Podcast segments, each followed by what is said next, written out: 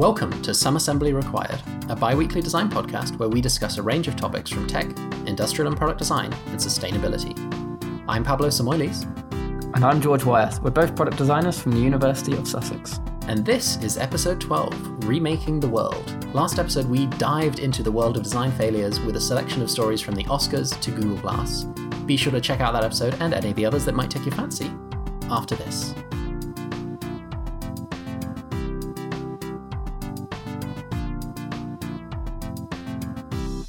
This episode, we're having an open conversation with one of our lecturers, Emmeline Brulé, all about her areas of expertise, from accessible design to user experience and digital interfaces.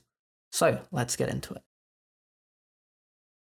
So today we are with our guest lecturer, Emmeline. Hello. Hi. Uh, would you like to introduce yourself? I'm sure many of our listeners know who you are, but some won't.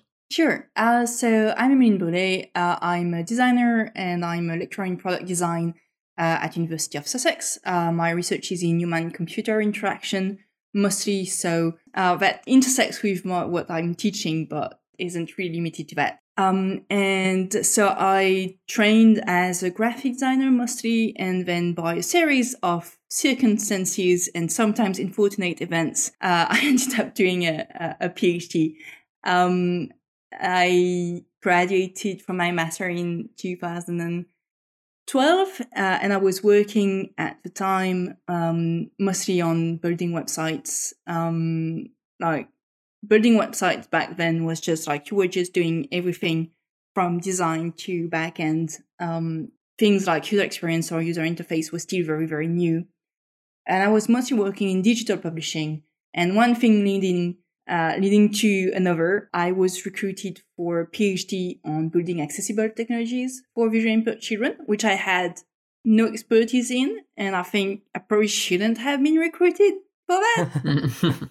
um, but I was there, and so yes, I did. Uh, I did my PhD in France. Uh, I was building accessible maps. I was like researching um, the experiences of schooling of visually impaired people in France apart from that, I've long been working um, in the in like the open source field. Uh, I'm also Wikipedian, and when I finished my PhD, I interviewed at Sussex, which also was due to chance. Like a very good friend of mine, Kata Spiel, sent me the um, sent me the advert, and I was like, "Oh well, I'm going to try." Um, and I interviewed at 4:30 in the morning. Oh, Oh, because of the time zone difference. Yeah, uh, it still went well enough that they hired me. Uh, and they hired me because I spent a lot of time um, talking about my hacked knitting machine.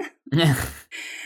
Uh, and it turned out that I think they uh, they really liked the um, can-do approach I had to like design and teaching. Um, and of course, like the, I think they really wanted to have someone who had more experience in accessibility. But when I asked why they hired me, they said like we really like the bit about the knitting machine, so uh, I'm going to wear that as a badge of honor. Um, and so the reason I studied design in the first place is that honestly I had no idea what I wanted to study. I actually went into more like finance and illustration, and then um, like visual communication, and then more typographic design, and ended up like training myself in programming and doing some more uh, digital design and art uh, project. Um, and yeah, design seemed like a, a, field where you would be doing a bit of everything, uh, and you would be working with a lot of different people doing lots of different things and helping them giving a shape to their ideas. And um, yeah, just seemed like it was a really good thing. Yeah, and I knew accessibility mostly because um, I was doing programming. I was always really concerned about implementing accessibility the right way. Interestingly, the web was more accessible when I started, like 10 years ago, than it is now. Oh, really? Yeah, so Flash was not accessible at all. And 10 years ago, we're still working with Flash often. so that part is better. Um, but actually, most websites right now are not accessible at all. I'm imagining a lot of that is due to like kind of pop ups and ads and all of that kind of thing that get in the way of easy access. Yes. Um, and also the developer development tools that we're using, we used to have to use actual HTML and actual CSS, and now we're just using G- JavaScript everywhere. And without like this very strong knowledge of technical accessibility, like you can't go around it to access a website, basically. So you only are able to access a website through the very specific way that someone's determined, and if that doesn't fit your needs, then it just doesn't work. Yeah. Um, and then there's our there's kind of like the larger definition of, of accessibility. JavaScript is um, animations everywhere, for instance. Like we got used to things just moving slightly when we scroll past. Um, that's made websites less accessible for people who have uh, trouble with attention and like every website have become like much larger with time because we've just adding more images and more animations and more and more everything. Um and uh, so if you have an older device it's just going to be a lot less accessible than putting an html and css page on the web used to be. Yeah i guess i have kind of noticed that a lot of websites just go really all in on the just I guess the, almost it's almost like the showbiz of their website rather than actually just what you're trying to use the website for. With just fancy graphics and this moving there and animations and this images switching out. So yeah, I guess I can say it. yeah, expectations have changed. You're not expecting to see a website like Wikipedia, except if it's Wikipedia anymore. And that's kind of sad because sometimes you don't need anything more than that. But since the expectations are now these templates that have these moving graphics and, and so on. It just becomes something that you, ha- as a designer, you have to do, even though it's not necessarily um, like the best way to do it. A couple of years ago, there was this movement that started that was called like brutalist design. Um, well, some people call it that. And so the idea that website would have a brutalist aesthetic, fewer animations, uh, easier graphics, um, more most maybe more centered on typography. That has taken in some parts of the internet, but more generally, like the web is has become very um, inaccessible, um, and that isn't helped by uh, automatic tools. So, like these accessibility standards are very definitely difficult to implement. Um, and so some people have started developing automatic tools that make your website accessible, quote, quote, and often they just don't. Mm. So, like a lot of companies are just not willing to put the effort in recruiting someone who is an expert in accessibility to make sure that the website is accessible and instead are just using automatic solutions that are not really proven. So, do you think that's something that kind of needs to be addressed from like the educational standpoint of when you kind of teach people how to design things well? Or is it something that needs to be legally required? Or is it something that the kind of end like devices so the computer that you're reading websites on should be able to kind of convert into an accessible format. Like where do you think the effort needs to go? So i think all all strategies are necessary. So first of all like uh, web accessibility is legally required. Like you can you can sue a company if your website is not accessible and, and some people do but obviously uh, it's more difficult if it's uh, a user generated content um, so in the case where it's user generated content, you need the website to both encourage the users to provide captions. Uh, so for instance, TikTok recently added like an auto captioning um, tool. They, those have their issues as well, but it definitely helps. Usually the company will have to help a bit with that. So that can be tools that try to add captions uh, automatically um, that could also be designing, for instance, like your phone or your computer to be able to recognize graphic elements uh, in a given software and label them for accessibility. There was a paper at the um, CHI conference, which I was at by Jeff Bigham and who is at Apple and lots of co-authors, which uses AI and machine learning to recognize elements in um, in a given iPhone app and label them. And they're hoping to transform this into a tool that helps designers and programmers uh, building accessibility in their apps. The problem with placing the, the responsibility of accessibility on the device makers or or like the app store or whatnot is that the machine won't be able to do everything. Mm. At some point, you have to test it with people. And so, if you take away this work of very technical accessibility entirely, uh, you're not going to foster that expertise.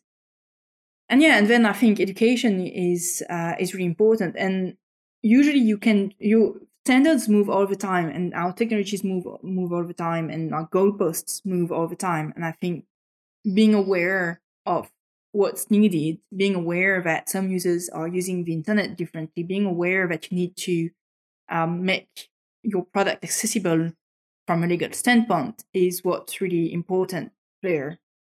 Yeah, absolutely. So I guess uh, you know on on that, like under, having an understanding of accessibility is obviously important for designers, and I guess are there elements of it that obviously you know you teach us product design and you teach us a lot about accessibility and incorporating it into things. Um, I guess what are the kind of like foundational elements that you'd say are at least the basics that one should know and consider, and how can people use those better? Right. So, well, I think like the, the very the very basic in the uh, uh, in web are the um, accessibility guidelines, like the um, I don't think I've ever said this on, uh, out loud. I always read them or chat about them, but the uh, WCAG um, guidelines, which are published by the W3C, cons- which is like the web consortium, basically, which establishes standards uh, for the web. Mm. Um, for product design itself, accessibility has a very long history that you can very easily retrace to the beginning of human factors. Um, and even before people were trying to uh, optimize human activities like in the early 20th century. So making sure in your house that there is space for wheelchair, for instance, that would be the very basic of accessibility making sure there's space for wheelchair and that the space is adequate for the kind of use and is something that people like to use. That's where that's the ideal um, of accessibility. Yeah, so it's I mean it's it's such a complicated topic, isn't it? Because I guess a lot of the general society is is often overlooks because it generally quite different niches of accessibility requirements, isn't it? So I guess yeah, a lot of people may try and go, oh, we'll try and implement something for say a wheelchair, but maybe that can then impact something which for someone who's not using a wheelchair but has another need. So is it Yeah, I mean for sure. Is it just a sort of balance? Yeah, so for sure you can't have something that is universally accessible at all times. So if you, if I take again the example of wheelchair, uh, if you're making something accessible to wheelchair, usually you're going to have to increase surface. If you increase surface, someone who um, has fatigue, for instance, or like chronic illnesses, might have or use crutches instead of a wheelchair and doesn't want to use a wheelchair for a variety of reasons, you make their lives more difficult. But it, we hmm. still can't not like we still can't make it inaccessible to wheelchairs users. Um, and you're always going to have to make trade-offs, and there's always going to be people who are disadvantaged um, by these trade-offs.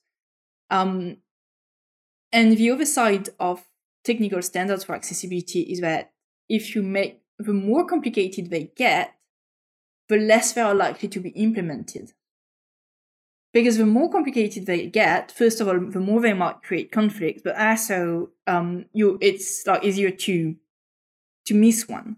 So you're always going to try and find uh, the best balance that you can, so that the the largest amount of people are able to, for instance, access a space autonomously, and then when things don't work, you can add, like for instance, some human help or like an other kind of um, of structure.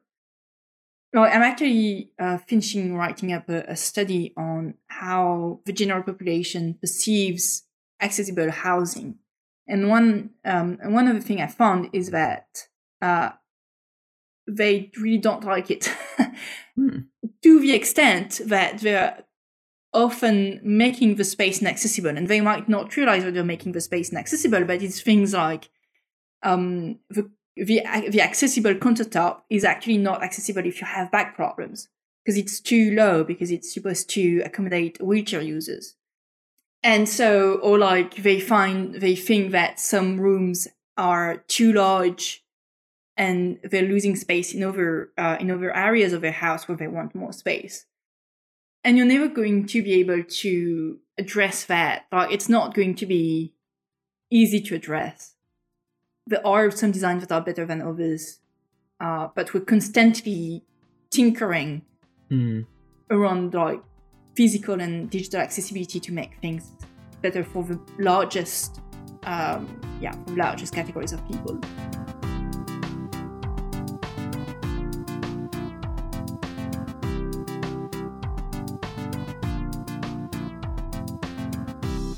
So there's obviously like a lot of things that are very easy to miss with accessibility, uh, but of course there are also elements where someone who ne- has an accessibility need probably wants it to just be available as opposed to having to request it, for example, or you know take extra steps to obtain it.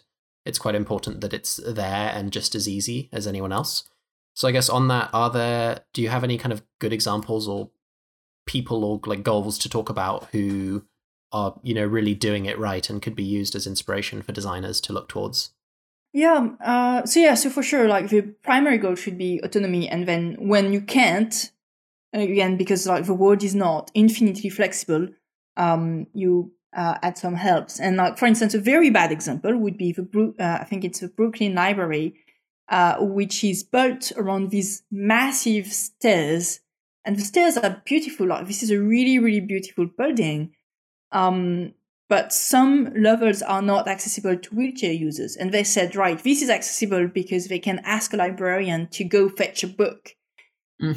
in the Mm. in the levels that are not accessible to wheelchair users. A very good example, on the other hand, would be the Ed Roberts campus, uh, which is in Berkeley, which is one of the uh, birthplace of the American disability rights movements, and it's built around a massive uh, ramp that goes all around the building, and it's it's really quite beautiful, um, and it's very very uh, usable for a wide range of people. I mean, uh, the question of can every building have like a massive ramp going around? Mhm. I'm just looking at a picture of it now. It looks very much like the Guggenheim to some extent. Yeah, so some people are uh, some people are referring to Guggenheim as well. I, the Ed Robert campus was built for accessibility, whereas the Guggenheim wasn't, Mm. and the uh, slope at the Guggenheim, I would say, is too. Uh, I think it's still within accessibility norms, but it's definitely uh, stronger than at the Ed Roberts campus. Yeah, I was gonna say I've I've been there, um, and it's really quite steep. Yeah, Yeah, you you you feel it. you definitely climb notice it. Like, I I- I've never been to Ed Roberts, so I'm just you know I obviously can't compare, but the Guggenheim is steep. Yeah, Yeah, but yeah, same principle. it's a very beautiful building though. Mm-mm. And so, in more on like products and uh, digital product side, so the OXO products, which were uh, are like it's the consecrated example for good accessible design that benefits all users.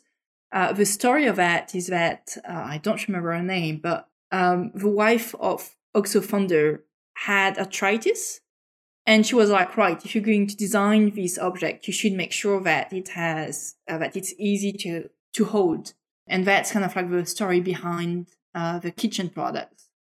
Um, more on the digital side, like Apple has generally been considered like very good at accessibility.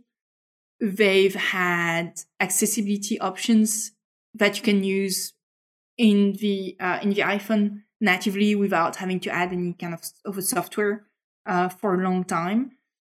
Uh, there are issues with tools being built in because they are also built in with like the larger population in mind, and sometimes they might be less performant than assistive technologies that are built for uh, disabled people.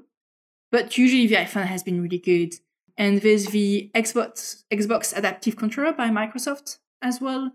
Um, so if you don't know that, it's a it's an interface between the Xbox and any kind of any kind of Switch joystick that you might want to use to play. And it also allows you to have several players playing together to achieve some functions that you wouldn't otherwise be uh, able to play. It does have a, a downside, which is that um, as far as I've as I've seen so far, uh, Microsoft hasn't made it as open as it did with previous technologies like Kinect. So you can't easily use the Xbox adaptive controller for other purposes than playing the Xbox. Which is, yeah. And it could be really useful for that. It's one of those things where, of course, it could be applied in many uh, different situations as a diff- as a product. You know, even just as usage on a computer itself. But obviously, that's a limitation. Yeah. Yeah. It's a kind of interesting kind of group of examples there, to be honest, because it sort of speaks to how improving accessibility can just improve usability for everyone. Because I mean, I've in my home we've got quite a lot of OXO products, and none of us living here have arthritis, but there's a lot of them are just so much nicer to use as well. And with with Apple, you know, I, I've always found their interfaces are just really intuitive, and I maybe maybe that does sort of hark back to that mentality a bit. Um, yeah, so like uh, OXO definitely is more in the universal design part of design for disability or design for accessibility. Mhm. Like you have other approaches to design. Like sometimes you do need specialized design. Sometimes you need design for one. Have a different strategy that you can use. In the case of Apple, I think um, so. Apple has always um, has always used their usability as a main selling point, and that's definitely baked into the history of the iPhone, like specifically.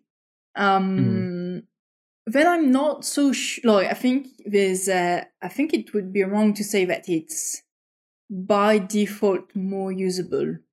It's more usable for certain uses, and it's more usable because we've uh, gotten used to it. But as someone who like used uh, Linux for a very long time, I really couldn't use uh, Mac OS when I first got it. I was just like, I am going to need a tutorial. Mm. I think one of the things that Apple did really well is that they were the first wildly successful product on the smartphone market. And so people did put the time in like getting used to it or like just like trying and failing and trying again and um, worked for them. Mm. Um, I think again, it's like someone who comes from a different tradition of inter- interaction doesn't necessarily find it easy. Like I, I watched um, uh, my godson, who was like four, uh, drawing on my iPad, and he, he kept just doing stuff that I had no idea what my iPad could do because he was just putting all of his finger at, on the iPad at once, and it triggered tons of movements that I just had no idea where how you did thing. Um, I always find that um, amazing, just like the, the amount of features that you know, very kind of simple products, I suppose, that we use that we, and this this can be true for tech, but this can also be true for something as simple as a kitchen implement, where you've only used it the way you know and the way your parents knew and whatever, and then there's suddenly a completely like there's you know people will call it a life hack, but really it's just like something that was designed from the start to be there. Mm. yeah, for sure. I guess with Apple as well, they've almost created their. 'Cause As you said, they started off as the first major smartphone, and they've almost created their own ecosystem of where they use like similar gestures across their iPhone, Macs, and their other products. But it is almost like a kind of a closed system, isn't it? Where you, if you're an Apple user, you might learn how to use all their products quite quite quickly. But trying to get into that sphere in the first place now is quite difficult because it's grown so much since it started, I guess. Yeah, Apple has a massive advantage uh, on the concurrent that also has its downsides. Accessibility is always about like nuances and balance. Mm. Mhm. um, because Apple has these um, inter- like human uh, interaction uh, guidelines that you have to follow if you want your app to be accepted on the store. So you can't just make an app and make it available. You have to follow these guidelines, and they're actually going to test whether you follow these guidelines. And if you don't, like if they think you don't, um, if you're not using the right gesture, they're going to reject your app until you implemented it. The issue with Android, obviously, is that it's an open ecosystem, so anyone can do anything. Um, and uh, Google does have some like design guidelines as well, like the the paper, you know, they they kind of like brand uh, the paper system, um, but they're not they're not enforcing it, and thankfully they're not enforcing it because like obviously Apple being a locked ecosystem also like prevent um, well we'll see what the, the outcome of the Apple v Epic case is, but likely Mm. it also prevents like concurrence that would be beneficial to users. Yeah, it'll be very interesting to see actually the result of that because obviously um, I, I've followed that case quite closely, and I think it's safe to say that Epic's intentions going in are very uh, shady at best, but the outcome could be very beneficial to individuals in terms of kind of the accessibility of things and you know being able to pretty freely have control of a device that you own. Yeah, I I mean we'll see. It's it's uh it's been a very long battle for interoperability. Like um so the very beginning of Microsoft is the antitrust um suit against IBM. Yes. Like IBM owned the machine, they and they did all the software, and then they had to open the ecosystem, and that's where Microsoft come in. Um, Google comes from like Google survived likely because of the antitrust suit against um, Microsoft, who was trying to just um, kill the competition.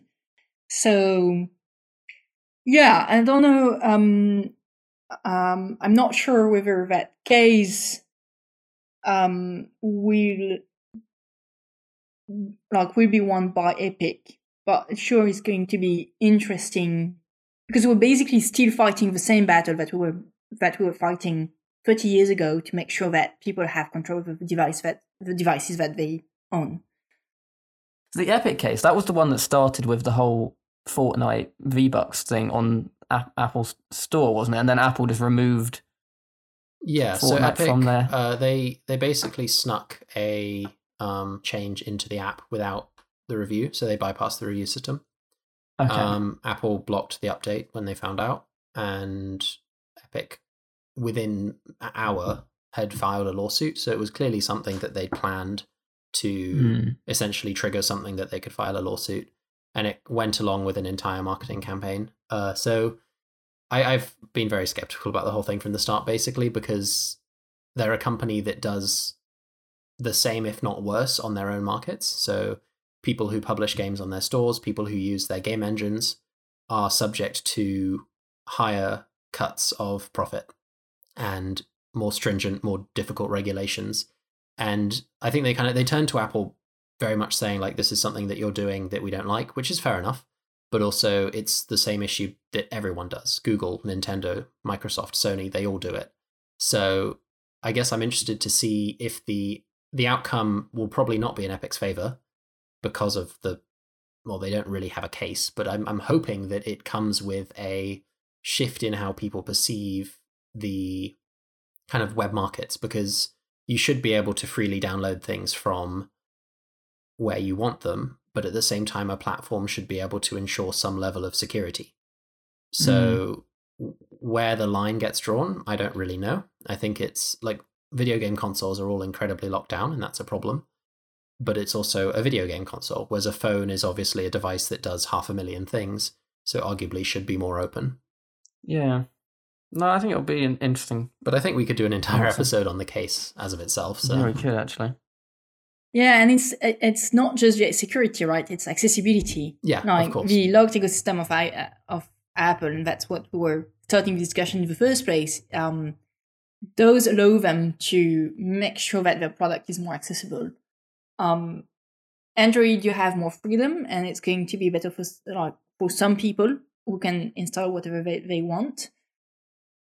But it also comes with the basics might not be as accessible as Apple. yeah, ab- uh, absolutely. And I think if you know there there are many people who the the accessibility is important to them, but there are obviously the downsides of then there might be some third party accessibility tools that are less effective because of things that they may have to comply with or essentially limit themselves in order to be let you know to follow the rules and makes them less effective. So I think it's mostly um, it goes back to the cost of being on these platforms as well. Like you can put something on the App Store, the Android App Store, for free. If you have to go through Apple, that's just not the case. Mm. So your ability to innovate in that area might be stifled by that. Um, another issue with this platforms take all paradigm that we're in is that um, smaller tools can very easily be uh, integrated uh, into bigger ones. So a good example of that is um, uh, Google Maps. Google Maps didn't really have accessibility information until recently, and there's um, recently being like a few years.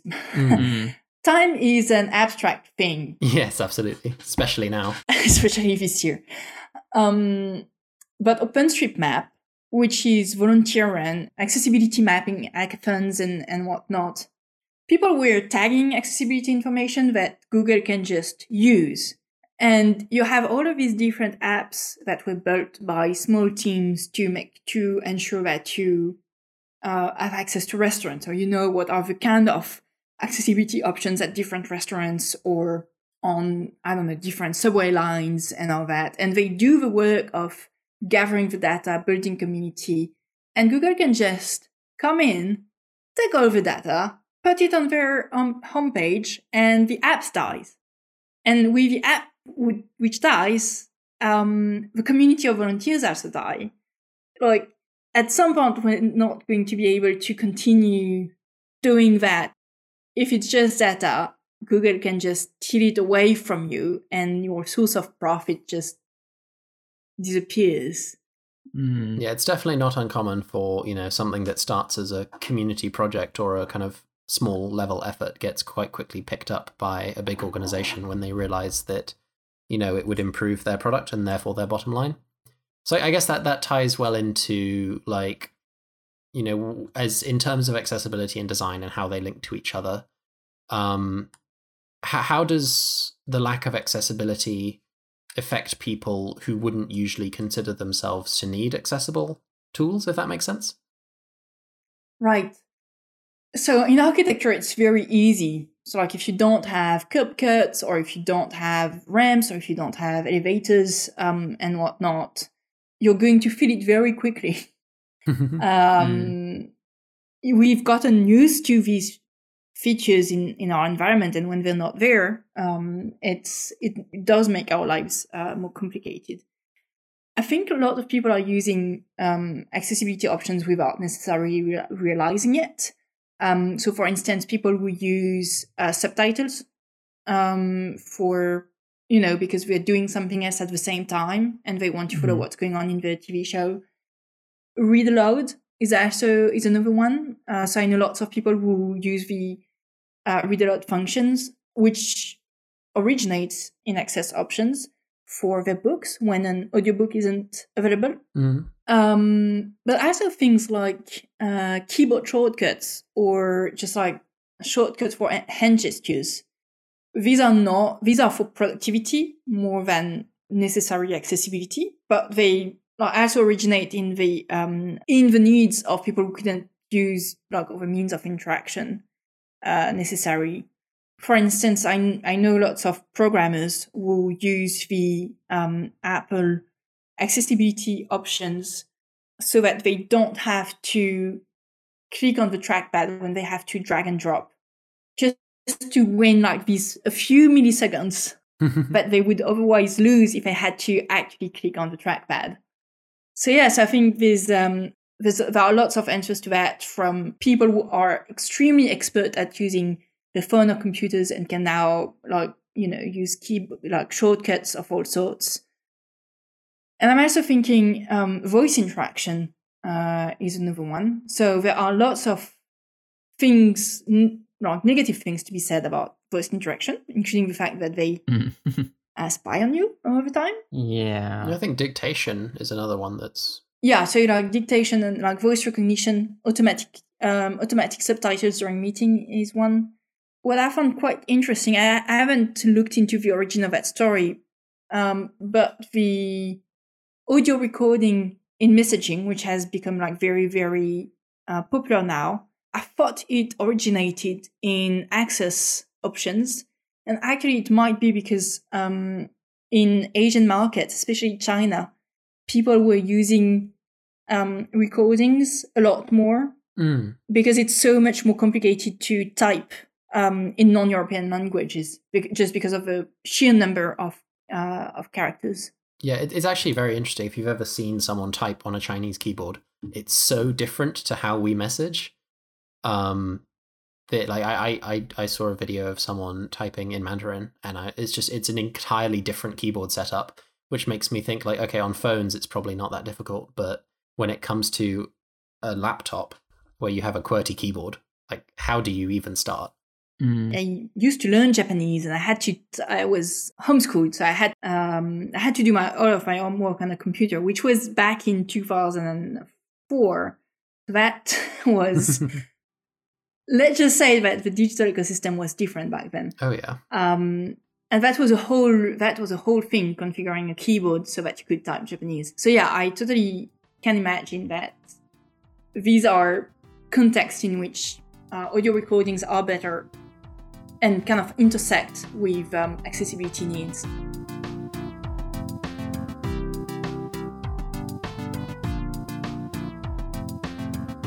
Sort of leading in, into that direction. You talked about volunteers earlier a little bit. We've talked about a lot about how designers can help, but a lot of a lot of the world isn't designers. Um, so is, is there like little things that people can do in day to day life that can improve accessibility for society that without being a designer themselves? Uh, I'd say like not being dicks to people to disabled people. yeah. Um, but like in truth, you wouldn't think that's the case because um, like we wouldn't be na- nasty to disabled people, but there's actually like disabled people actually are experiencing a lot of um, very adversarial reactions from like Mhm. when they use um, priority lines to uh, if they park and they don't appear disabled or if they use the um, um, like an accessible toilet when like people think that they're not disabled and and all that sorts of stuff and obviously mental illnesses um or like just mental health issues more generally like invisible disabilities are definitely they're in some way more difficult to live with because they're invisible and um and you're not going necessarily to be trusted um if you say that you have uh, those disabilities. Um there are lots of projects around accessibility and making that volunteers are involved in, um, like repairing wheelchairs, like making switches that are less expensive than the commercial ones, just like generally helping people adapting um, their home. There's also the training of guide dogs.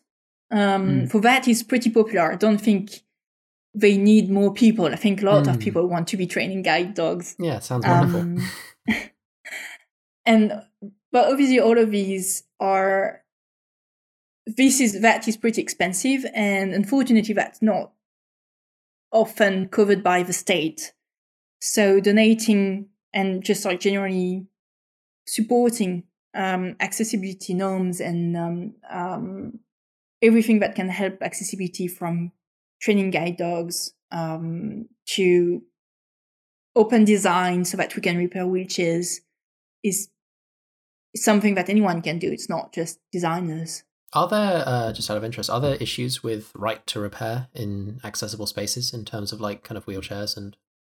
Yes, many actually. Um, so a lot of these devices are considered medical devices, uh, which come with very stringent standards, which is fair enough. Um, but the uh, companies are also using that to say that you shouldn't be repairing your wheelchair yourself, or not to not even offer the option of repairing it. Um, so you have ways of going around that. So I know there was in in France, for instance, we had um, um, a factory which was making replica of the um, of the screws on like some medical device uh, that we couldn't use because like a screw had gone like had broken or something, um, and the spare parts weren't available. Uh, but once you do repair those devices, most of the time they're not considered uh, to be compliant with uh, with standards, and that's an issue. And for lots of um, yeah, again, for lots of devices, you just don't have the schematics, which makes it a lot more difficult to repair. And again, that wouldn't be a problem if we were if we were funding accessibility so that things can be repaired and things can be replaced.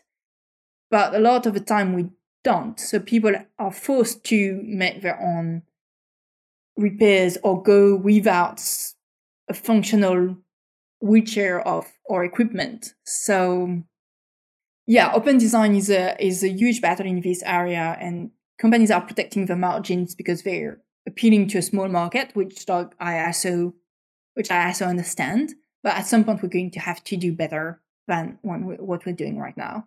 Oh yeah, absolutely. Mm. And I think I mean if we've done an episode on right to repair, so if listener out there are interested, we've we've done that. We've talked about it. Uh, it's a deep issue, and with every release of every product, there's always a new chapter to that book. Yeah. So I guess to round this out, thank you so much for joining us. Um, would you say you have a favorite fact or lesson or advice that you kind of would close out or want people to really kind of understand? So what what I really like uh, to teach as when I teach design disability is just like showing disability standards in architecture, and it's always around like wheelchair users.